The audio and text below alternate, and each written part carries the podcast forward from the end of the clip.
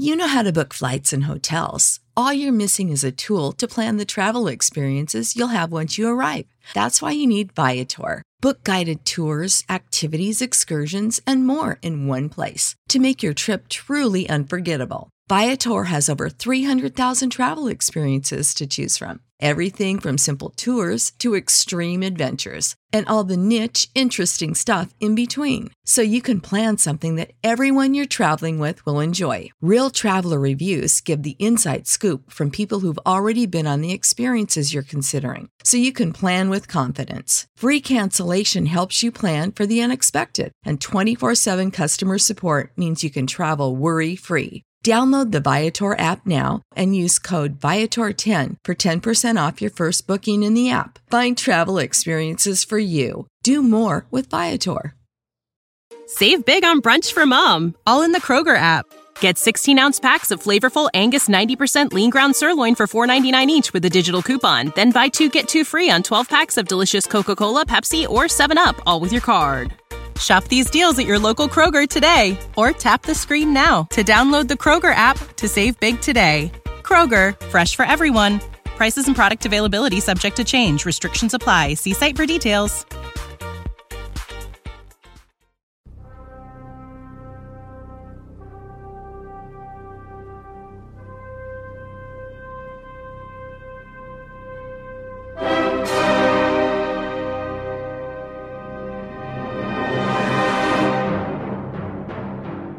Appuntamento mensile con uh, la rubrica di Fantascientificast curata dal Silent Prof Massimo De Santo. Ciao Massimo.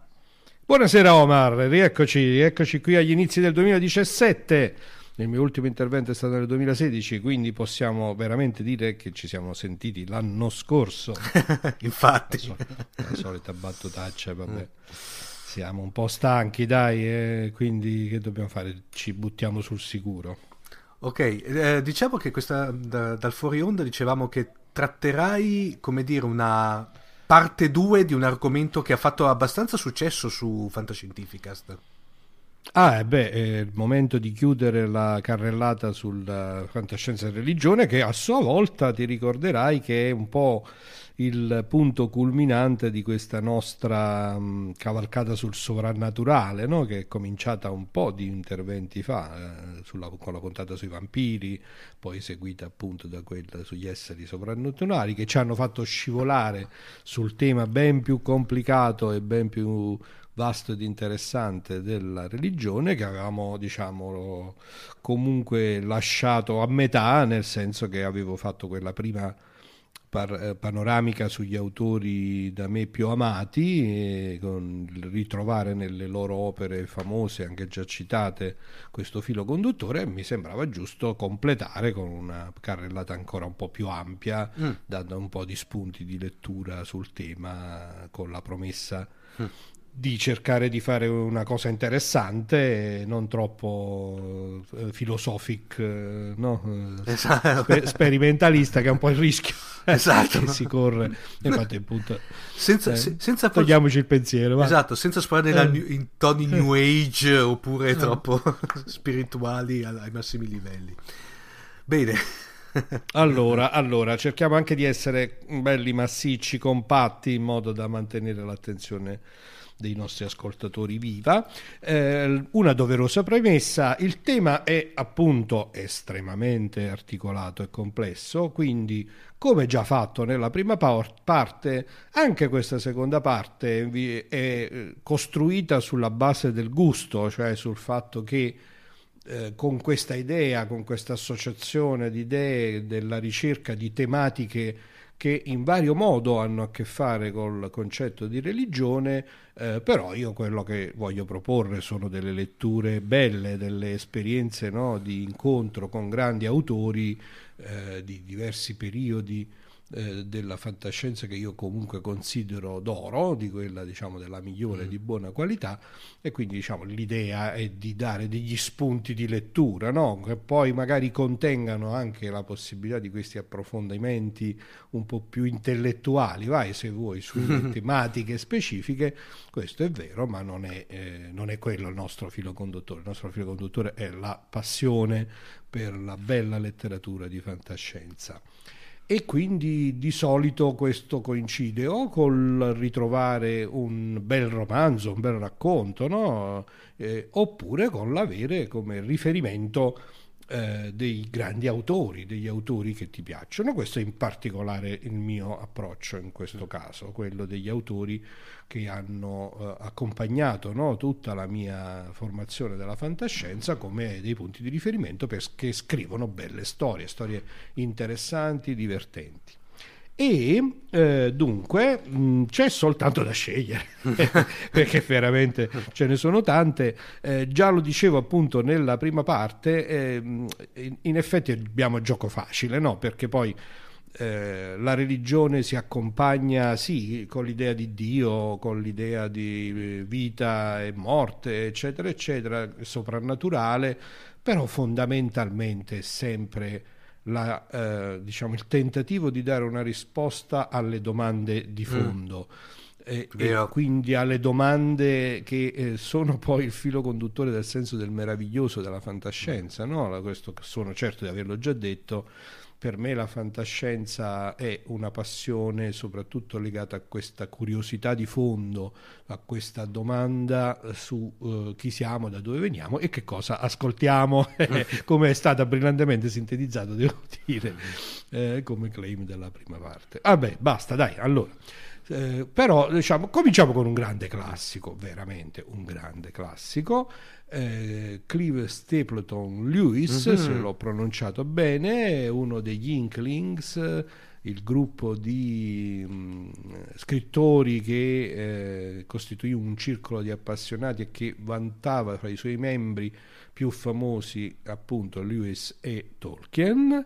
Uh, per scommessa con Tolkien, il nostro signor Lewis uh, de, si mise a scrivere una trilogia di fantascienza eh, ambientata, storie ambientate nello spazio cosa che era un, diciamo, abbastanza diciamo, innovativa per il loro genere di scrittori che come sappiamo scrittura che più, era più legata alla riscoperta delle tradizioni fantastiche no? eh, anche Lewis è famoso al grande pubblico è noto al grande pubblico per il ciclo delle cronache di Narnia che hanno sì. avuto poi anche una uh, versione cinematografica di cui devo dire la prima la prima realizzazione mi era piaciuta abbastanza, mh, mm, le successive sì. un po' di meno. Eh, lui si diceva è famoso al grande pubblico per questo discorso del fantasy, si lanciò in questa trilogia di fantascienza e una caratteristica che legava questo gruppo di appassionati, questo circolo degli Inklings, era anche quello di essere eh, tutti cattolici e eh, anche diciamo profondamente convinti e impegnati non era quindi possibile, eh, in particolare Lewis tra l'altro è stato addirittura un apologeta, ha scritto diversi libri eh, apologetici sulla religione cattolica eh, e non era possibile quindi che nelle sue, nei suoi racconti di fantascienza non ci fosse questa indagine, questa eco oh, di quello che lui credeva, quindi del fatto che ci fosse una presenza eh, divina, eh, non per modo di dire, una presenza divina concreta all'interno del mondo reale, cosa che lui poi appunto proprio racconta in questa trilogia, eh, sono tre romanzi scritti nel 38, nel 43 e nel 45, il primo si intitola Lontano dal pianeta silenzioso, il secondo si intitola Perelagra, e il terzo si intitola Quella orribile forza. Eh, si tratta di una trilogia che mh, mm, è molto affascinante perché mischia chiaramente lo stile eh, tipico di questi scrittori fantasy, quindi con un'avventura molto ricca di personaggi molto variegati, eh, con situazioni dinamiche quasi cavalleresche. Per cui eh, un, con... un, ecosistema serio, diciamo, ben, ben strutturato. molto ben strutturato mh, mm, e in realtà la cosa che volevo mettere in evidenza è che la trilogia si svolge nel nostro sistema solare. Eh, il primo romanzo fondamentalmente eh, conduce a esplorare Marte e poi rapidamente si scopre che anche Venere, Mercurio, tutti i pianeti del Sistema Solare sono abitati e sono appunto, come dicevamo, eh, sono sotto mh, l'influenza o il controllo di esseri sovrannaturali, di potenze angeliche o demoniache. Eh, e la storia unisce appunto la, le avventure no, quasi fantasy che potremmo aspettarci da questi scrittori con la descrizione, de, ehm, con la descrizione da parte di Lewis di questi pianeti che sono veramente degni della migliore tradizione dell'età d'oro, no? quella nel qual, nella quale si poteva immaginare che appunto Marte potesse essere un pianeta abitato con, senza bisogno di andare agli estremi della galassia, la varietà che tutti noi cerchiamo no? della descrizione di creature aliene, di ambientazioni aliene, di tecnologie differenti era diciamo molto più a portata di mano nella fantasia di questo periodo storico o comunque di questi scrittori. Ehm, la storia ovviamente quindi in realtà eh, perché ha a che fare sia con la fantascienza che con la religione, l'abbiamo detto, perché l'ambientazione è fantascientifica, ci sono le astronavi, ci sono i viaggi eh, interplanetari, ci sono vari espedienti ed incontri con eh, realtà aliene e nello stesso tempo c'è questa scoperta del fatto che tutto il nostro universo, il nostro mondo, in realtà è condizionato in qualche maniera e comunque eh, diciamo, scena anche dell'incontro-scontro tra queste potenze angeliche e demoniache. Eh, I protagonisti man mano scoprono che cosa significa questo fatto e si confrontano con i grandi temi dell'essenza di Dio, del senso della vita, che poi è un po' quello che appunto torna in tutte queste storie che questa sera, in tutti questi racconti, in tutti questi personaggi, in tutti questi autori che questa sera andremo a incontrare. In un modo o nell'altro ci si pone le domande di fondo e si dà una risposta e si invita a pensare intorno a quella risposta. Questo che quindi era il nostro incipit proprio tra il più classico possibile, no? un, addirittura proprio con uno stile di scrittura che è un po' ai confini tra il fantasy e la fantascienza. Eh, per contrasto vorrei invece eh, paragonarlo con eh, uno dei più visionari degli scrittori di fantascienza e che eh, è uno di quelli che ha investigato a fondo il concetto stesso di realtà non c'è nemmeno bisogno di dirne il nome perché già tutti hanno capito che sto parlando di Philip Dick. che, che, dire, ha avuto forse una maggiore fortuna cinematografica addirittura no? che nella sua opera letteraria, sicuramente ha influenzato tanto cinema di fantascienza di questi ultimi vent'anni eh, e indipendentemente da quello che uno poi può pensare delle, del successo delle diverse realizzazioni, in ognuna delle opere ispirate da Dick c'è sempre questa domanda abbastanza forte ed inquietante su qual è il confine tra il reale e l'immaginato, eh, quali sono i veri piani della realtà, in che modo quello che noi percepiamo corrisponde alla realtà stessa o non è una finzione.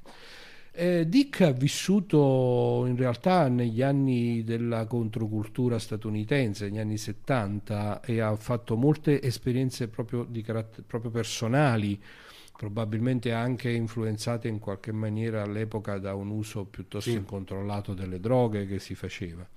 Eh, in particolare voglio citare la sua eh, trilogia finale, letteralmente, cioè le opere che lui ha scritto poco prima di morire, ehm, che sono quelle che eh, fanno parte della cosiddetta trilogia di Valis. Valis è un acronimo eh, che mh, mm, corrisponde a, guardo i miei appunti, Vast Active Li- Living Intelligence System, eh, che in realtà anche questo appunto è una proposta, una incarnazione dell'intelligenza suprema.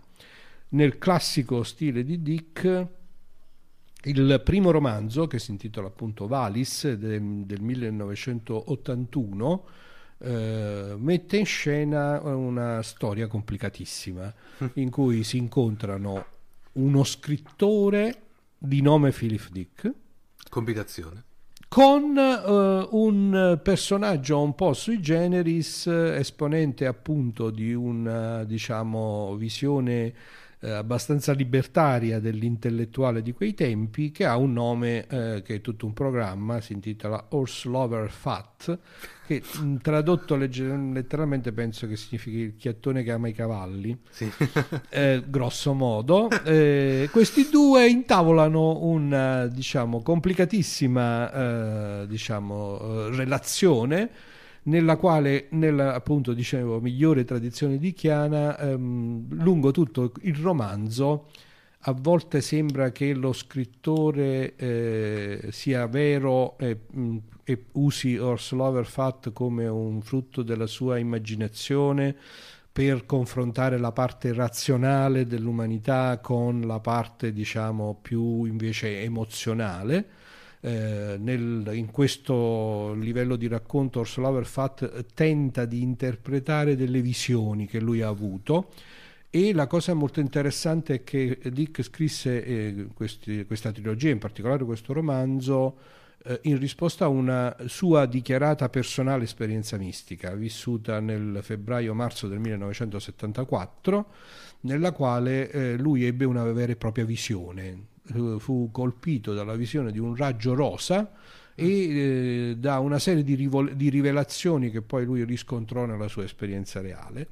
Per cui a partire da questa, diciamo, questo mix fra la realtà vera di Dick, eh, la costruzione del dialogo tra appunto scrittore che si chiama come lui nel romanzo che eh, eh, non si capisce se davvero incontra questo personaggio oppure lo sta fingendo. Poi a un certo punto si invertono i ruoli e nella narrazione di Dick Ursula Fat è il vero protagonista e lo scrittore è una sua finzione immaginifica Mamma. nella quale lui cerca di e eh, vabbè avete capito? Ma, vabbè Dick ma... è Dick dai non c'è niente sì, da sì, dire. infatti, eh, ma la cosa interessante è che appunto tutto questo eh, è lo spunto con una serie di citazioni intricatissime di testi sacri, gnoseologici, ispirati alle più disparate religioni, eh, passando per lo gnoseologismo cristiano, buddismo, eccetera, eccetera, è tutto un, diciamo, una scusa per eh, mettere appunto anche qui in primo piano le domande fondamentali sull'essenza dell'universo, sul percepire un universo costruito a più livelli. Questa è una cosa che ritorna abbastanza spesso.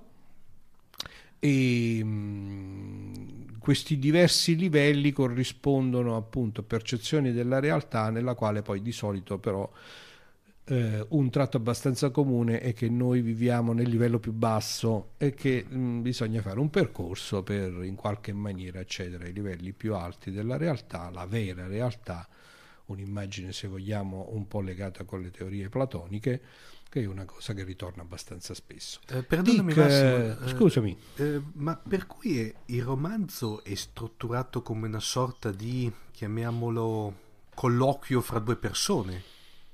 Eh sì, sono questi due che si incontrano e in realtà non si capisce bene eh, diciamo, la cosa è costruita per complicare ancora un po' più la, la vicenda, è, è, una sorta quasi di giallo.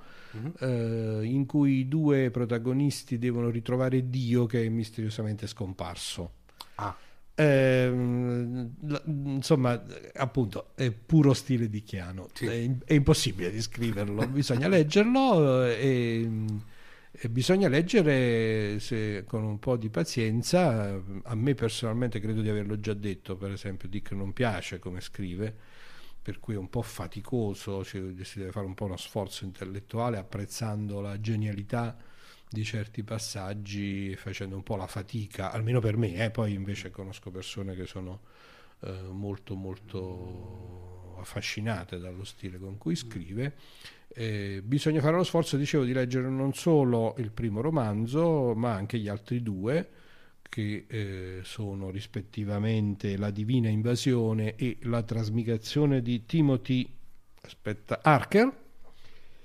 Eh, che eh, in qualche maniera diciamo, proseguono questa esplorazione di Dick con, eh, diciamo, delle, con, del, con, un'impostazione un po' meno caotica del primo romanzo, quindi in qualche maniera aiutano un po' di più chi volesse approfondire le idee eh, che Dick mette in quest'opera eh, narrativa che poi riflettono però il suo modo di vedere il mondo, che è estremamente interessante. Ecco, poi uno può pensare quello che vuole e anche considerarlo un pazzo uh, scherzato. No, era, era, effetti- era pazzo. effettivamente era, Era così, pazzo, però ci sono tutta una serie di interessantissime riflessioni e un- sono quei libri che poi ti fanno pensare davvero. E abbiamo cominciato alla grande con questi due signori, per cui manteniamoci assolutamente allo stesso livello, citando Kurt Vonnegut Jr., che è uno dei grandi scrittori in assoluto della letteratura contemporanea, uno di quelli che ha cominciato con la fantascienza, non l'ha mai abbandonata, ma poi ha avuto un grande successo eh, come appunto nella letteratura tradizionale ehm, e eh, è noto eh, ai più per Mattatoio numero 5 ma eh, l'opera che voglio citare oggi è Le sirene di Titano. Le sirene di Titano vale la pena di citarle anche soltanto per avere il piacere di pronunciare le parole infundibolo cronosinclastico. Perché il eh, romanzo eh, evidentemente satirico di Kurt Vonnegut Jr. eh, ruota intorno a questa meravigliosa creazione letteraria dell'infundibolo cronosinclastico. Eh, l'infundibolo cronosinclastico è il luogo in cui tutte le verità trovano il loro posto. E che vedevo dire? è sostanzialmente un incrocio tra eh, l'Aleph di Borges, eh, il luogo in cui no, il, Sì. punto, un punto di singolarità in cui si ritrova l'intero cosmo, eh, e, e una sua versione diciamo un po' più filosofica perché eh, o se vogliamo potrebbe anche essere il confine tra la realtà come noi la percepiamo e la realtà quantistica perché anche lì in fondo la nostra percezione del reale in qualche maniera si confonde scompare, eh, si trasforma in questa misteriosa miscellanea di punti materiali e onde. Insomma, è un luogo nel quale eh, il nostro Vonnegut Junior sostanzialmente fa, mh, compari- fa, fa- fa collassare mh, tutto l'intero problema di che cosa sia la realtà, cosa sia il libero arbitrio, cosa sia l'onnescienza, quale sia il senso della storia umana, lo fa collassare in questo infundibolo cronosinclastico e costruisce intorno a questa idea una storia matta quanto quella di Dick, ma raccontata in maniera diversa, eh, che è l'occasione appunto per esplorare un pochino tutte le grandi domande dell'universo, eh, facendolo molto sopra le righe. Eh, basti dire che in questa storia ci sono protagonisti del tipo il più ricco uomo eh, del mondo, eh, ci sono c'è l'inventore, diciamo, c'è il- più che l'inventore, il primo viaggiatore interspaziale che ha la fortuna di cadere appunto nell'infundibolo cronosinclastico. Eh, ci sono gli abitanti del famoso pianeta Trafalmadore, che è il pianeta, eh, diciamo, che è un po' l'icona diciamo, delle idee eh, di, di Vonnegut Junior ci sta un robot ehm, diciamo eh, eh, è quasi eterno eh, che aiuta i protagonisti della storia Sembra- a- eh, Massimo, de- sembra, così- mol- sembra molto guida galattica Sì, eh, esatto, è un- sì sì sì beh, Io avrei detto con de- delle infiltrazioni anche di Futurama, però.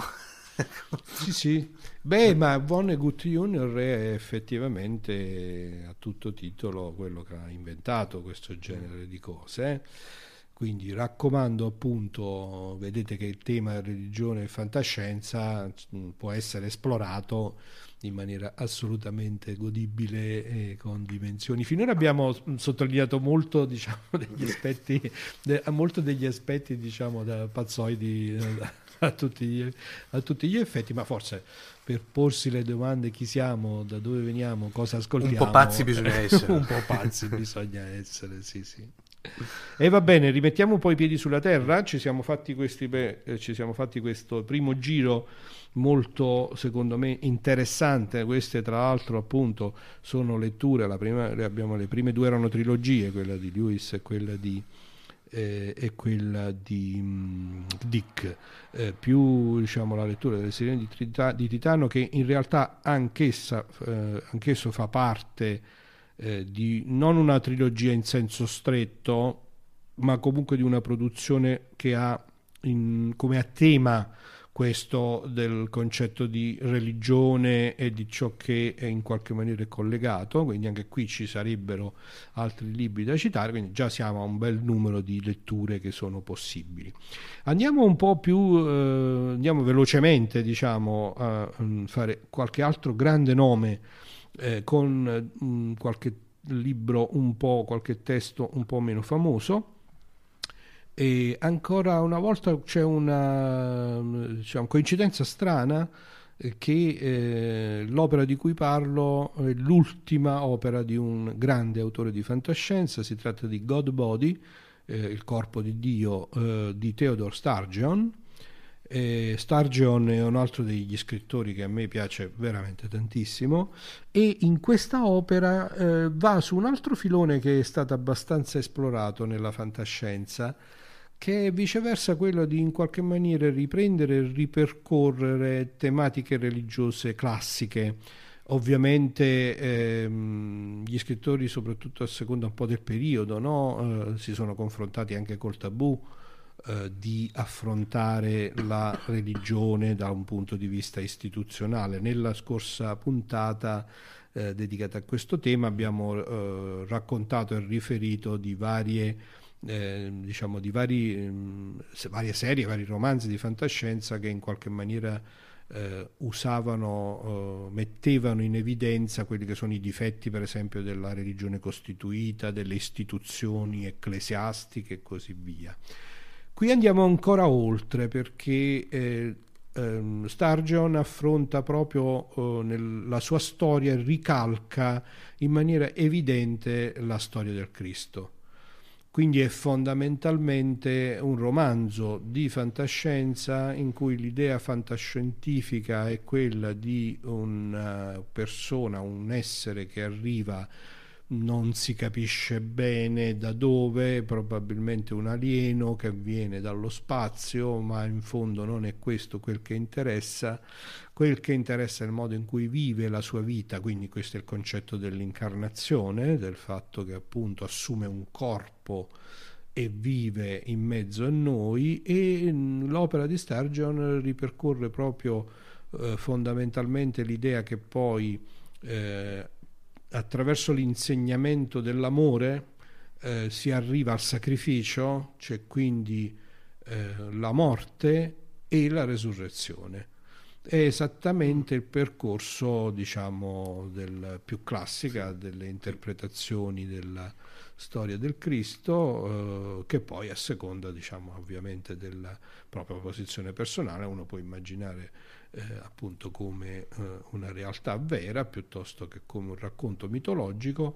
Eh, nell'intento di Sturgeon eh, c'è evidentemente questa idea di esplorare eh, quest'altro, quest'altro profondo tema della religione, cioè sul senso della nostra esistenza e delle scelte che, che uno fa, eh, diciamo, appunto che, che, significato ha la propria vita e se è possibile attraverso queste scelte in qualche maniera immaginare una vita che addirittura sconfigge la morte. Sono tematiche, come vedi, eh, molto molto delicate e la cosa molto interessante e molto bella è scoprire che tanti autori di fantascienza sì. si sono confrontati addirittura fino al punto di immaginare storie come questa, God Body, mm.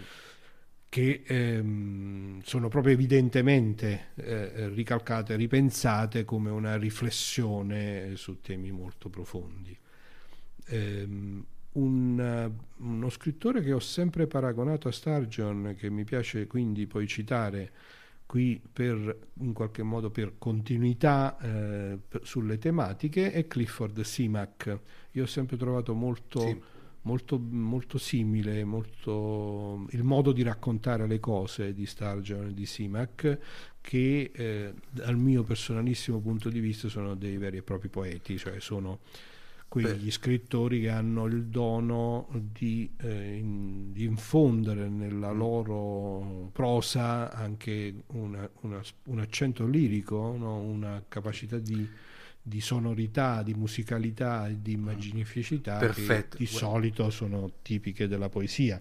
Massimo, faccio, faccio outing. Eh, secondo me eh, City di Simac, cioè Anni senza fine, mi pare che sia stato tradotto in Italia, e se, per me è il più bel romanzo di fantascienza mai scritto.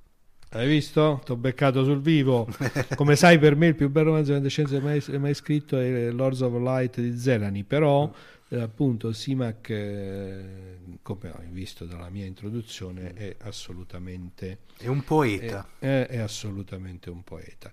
Volevo citare quindi di Sturgeon God Body che un, purtroppo non si ritrova in edizione mm. italiana, è un libro del 1986, è la sua ultima opera, l'ha scritto eh, poco prima di morire. Invece di Simac voglio citare La scelta degli dei, Choice of Gods, ehm, che è un libro eh, del 1972 che ha una trama affascinante, anche se oggi eh, è un po' abusata eh, l'idea che sto per rapidamente sintetizzare, e cioè che un bel giorno eh, ci si sveglia sul pianeta Terra e improvvisamente una vasta parte dell'umanità è scomparsa.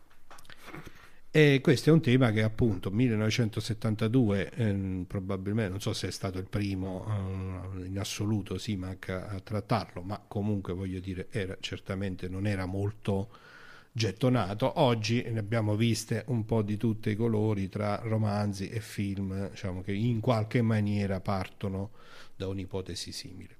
Ma niente paura perché in realtà Simac sfrutta questa idea originale eh, in maniera molto snella perché fondamentalmente parte da questo assunto e eh, proietta subito dopo, nel giro di poche pagine, proietta lo scenario 5.000 anni dopo. Così, diciamo, cioè, così fa, puff. Fa puff. No, diciamo, mattina si svegliamo, eh, c'è rimasta poca gente, sa, 5.000 anni, anni dopo. 5.000 anni dopo. Vedete, sai Infa... i film, no? Un anno dopo, no? Invece eh, qui siamo 5.000 anni dopo. 5.000 anni dopo perché lui in realtà lo suo scopo è fondamentalmente quello di eh, proiettare, capire che cosa eh, poteva succedere dell'umanità eh, sulla base appunto delle sue ipotesi iniziali, che sono appunto quelle, sono rimaste pochissime eh, persone sulla Terra, sono anche un po' strane quelle che sono rimaste, è rimasta una famiglia tradizionale americana bianca, eh, diciamo di ricchi, è rimasta invece una tribù eh, di nativi americani, eh, e così via. Ci sono quindi alcune, mh, alcune eh, caratterizzazioni molto particolari e poi sono rimasti un sacco di robot. Mm. Questa è l'altra Rit- cosa. Ritorniamo, ritorniamo, a City. Eh.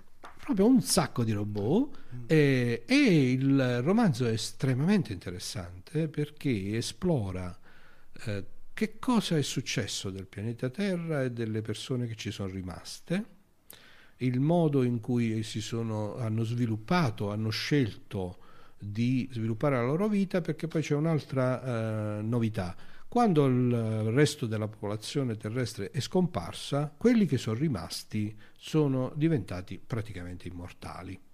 Quindi siamo 5.000 anni avanti, ma i personaggi sono gli stessi. E, e qui, colpo di scena, arrivano gli alieni.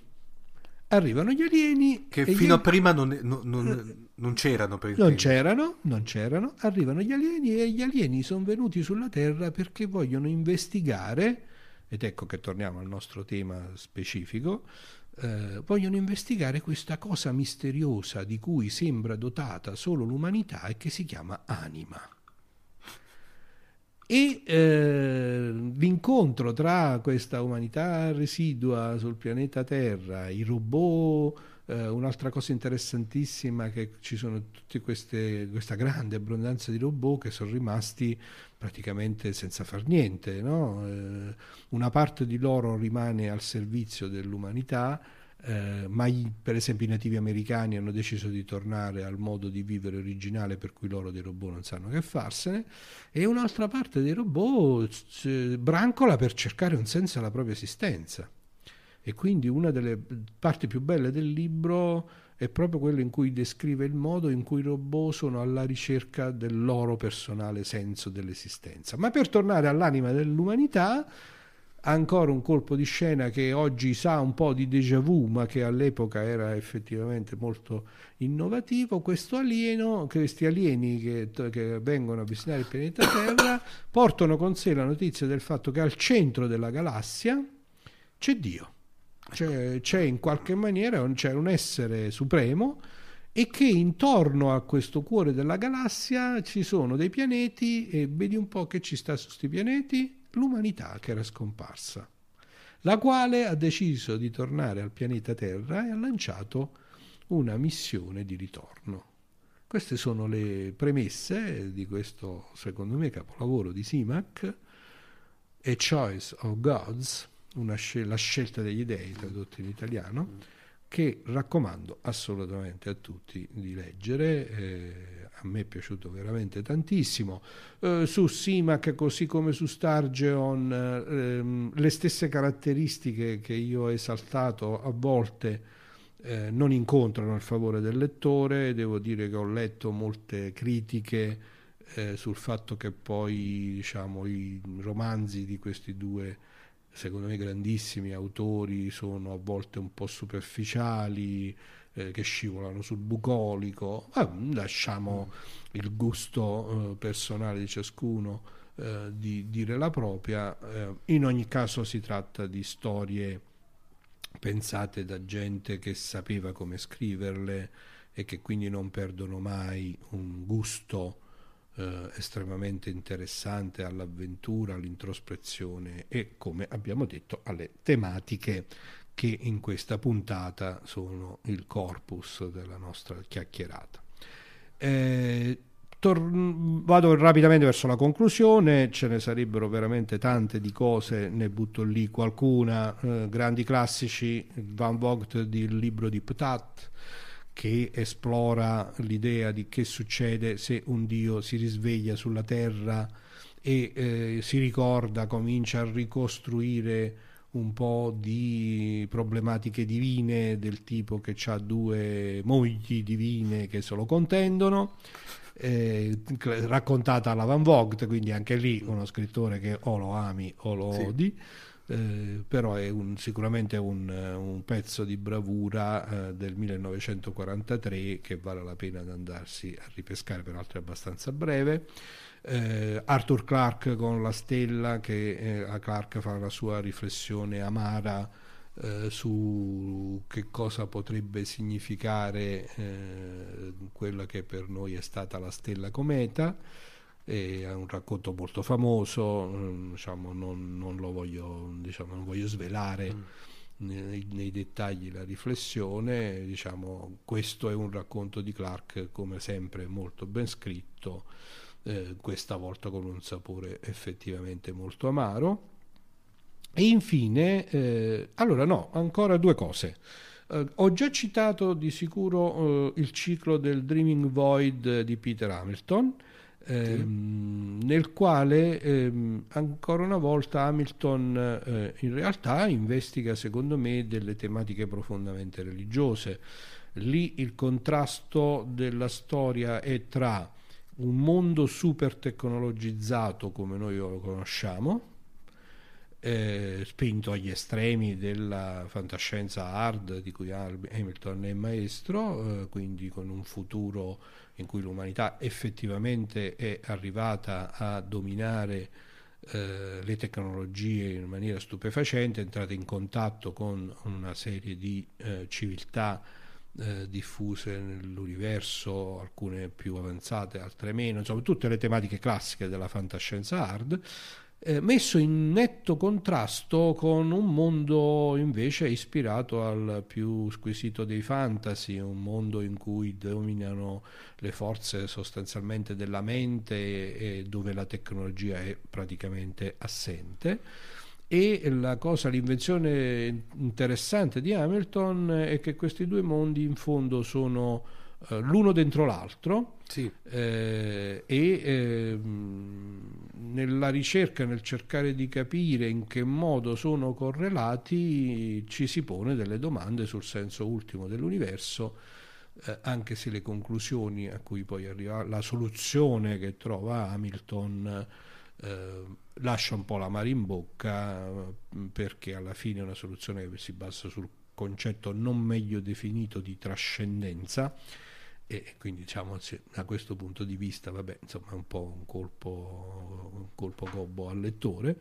Eh, però vale secondo me la pena di, è, è, molto interessante in questa enorme trilogia di Hamilton per chi ha la forza di leggerla eh, perché è una di quelle opere sì. insomma eh, è, è, pesante, è, eh, pesante ma anche da, secondo me dal punto di vista negativo diciamo sì sì sì è veramente questo è, è importante ecco forse è pesante questo è il difetto di Hamilton, il difetto di Hamilton che se ti lasci catturare è anche il suo pregio, da, nel senso che appunto hai voglia di leggere, eh? Eh, però eh, indubbiamente è pesante, come dici tu, un po' faticoso. Però la storia vale la pena, eh, quindi mm. la inserisco con piacere in questa carrellata eh, su fantascienza e religione e infine ehm, vorrei concludere con un piccolo gioiello di Richard Matheson eh, che si intitola Il viaggiatore e che è stato anche tradotto con Viaggio nel tempo fino al Golgota. Qui torna eh, appunto eh, il tema specifico della eh, domanda sul Cristo eh, in una forma molto diversa. Eh, il e, e il racconto si svolge eh, definendo un viaggio nel tempo in cui un viaggiatore eh, appunto temporale va ad assistere alla crocefissione e quindi il racconto è molto breve, sono mi pare 10 o 15 pagine, eh, quindi eh, monta tutta la tensione su sarà vero, non sarà vero, che cosa è successo eh, a cosa assisterò. Eh, il racconto Matheson da questo punto di vista è bravissimo, riesce veramente a farti palpitare il cuore. Non voglio assolutamente raccontare che cosa succede, lasciandovi la curiosità di andare a cercare questo racconto, si intitola The Traveler, il viaggiatore in inglese. Si, si trova, eh. si trova, si trova in una, un, uh, un'antologia? Si trova in un'antologia di Urania in Italia, è stato, è stato edito in un'antologia di Urania che si intitola, credo, Terzo dal Sole, è un'Urania dell'84, uh, il racconto è del 54 non è difficile trovarlo, né in italiano né in inglese, quindi i nostri ascoltatori possono facilmente reperirlo. E ve lo raccomando assolutamente perché io mi sono emozionato, è scritto in una maniera veramente fantastica e poi indipendentemente da appunto quello che poi vorrete ritrovare nel modo in cui Matheson ha sciolto questa domanda che cosa è successo davvero vale la pena di leggerlo. Ed è, credo, una degna conclusione di questa seconda parte della nostra carrellata su fantascienza e religione che spero abbia dato spunti piacevoli di lettura ai nostri ascoltatori. Mazzo, uh, uh, come dire, mi hai mandato in overflow. eh beh, il rischio c'era, eh, sì. anche perché hai visto che poi sono tutti grandissimi, sì. no? tutti Sì. grandissimi. Quindi chi fosse interessato a un trattamento un po' più, eh, diciamo, didascalico, enciclopedico, può fare riferimento, credo di averlo già citato l'altra volta, a un bellissimo articolo sulle Encyclopedia of Science Fiction eh, che si trova online. eh, che invece fa una ricostruzione eh, molto molto dettagliata del modo in cui diversi temi del- che si possono immaginare su fantascienza e religione sono stati sviluppati da tantissimi autori in maniera cronologica e anche un po' più ragionata sulle tematiche, però quello appunto è un articolo enciclopedico, per cui chi avesse questa curiosità può ritrovare quasi tutto quello che ho citato eh, in, questa, in questa versione sistematizzata. E il mio scopo era invece piuttosto di condividere eh, le letture più belle che ho fatto e che mi sono venute in mente su questo tema. Direi che sono poi tutte letture che eh, tutto sommato bisogna avere anche, passami il termine anche se è brutto, il coraggio di affrontarle, sia per tematica sia per mh, complessità e importanza dell'argomento. Arriva un momento in cui il lettore di fantascienza deve decidere se vuole fare il dilettante o il professionista. Esatto, in questo caso praticamente bisogna giocare in Serie A. In Eh, noi, eh, noi- noi ovviamente cerchiamo di spingere tutti quelli che sentono di avere il talento necessario a diventare giocatori di Serie A. E questi scrittori sono sicuramente bravi compagni di viaggio in questo percorso. Ottimo, va bene, Massimo. Bene, un grazie saluto. ancora e alla prossima. Grazie a te, un abbraccio a tutti i nostri ascoltatori. Ciao. Ciao.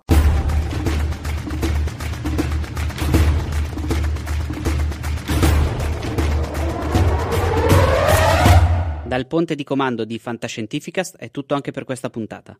Fantascientificast è il podcast di fantascienza di Querti, il più grande network di podcast in Italia.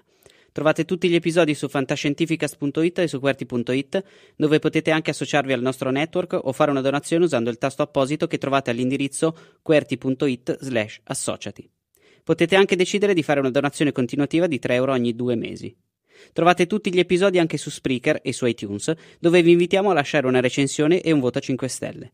Se volete scriverci potete farlo su Twitter, dove ci trovate come @fantascicast, su Facebook alla pagina facebook.com slash fantascientificast o potete scriverci una mail a redazione at fantascientificast.it. Omar Serafini, Claudio Serena e Matteo Mantovanelli vi augurano lunga vita e prosperità. For the ones who work hard to ensure their crew can always go the extra mile, and the ones who get in early so everyone can go home on time, there's Granger, offering professional grade supplies backed by product experts so you can quickly and easily find what you need. Plus, you can count on access to a committed team ready to go the extra mile for you. Call, clickgranger.com, or just stop by. Granger, for the ones who get it done. Prescription products require completion of an online medication consultation with an independent healthcare provider through the LifeMD platform and are only available if prescribed. Subscription required. Individual results may vary. Additional restrictions apply at lifemd.com. Read all warnings before using GLP 1s. Side effects may include a risk of thyroid C cell tumors. Do not use GLP 1s if you or your family have a history of thyroid cancer. If you've struggled for years to lose weight and have given up hope, did you know you can now access GLP 1 prescription medications through LifeMD? LifeMD is now offering eligible patients online access to GLP 1s, the breakthrough prescription medication that can help you lose body fat and weight. Listen to what people are saying. Probably the easiest thing I've ever done. The medication comes in the mail and it's very easy to use. I've been able to live my normal lifestyle and I've lost 20 pounds already and I've never felt better. It changed my life. And here's the best part your insurance may cover 100% of the cost of your medication. So go to trylifemd.com to have your eligibility checked right now. Get started today at trylifemd.com. That's T R Y L I F E M D.com.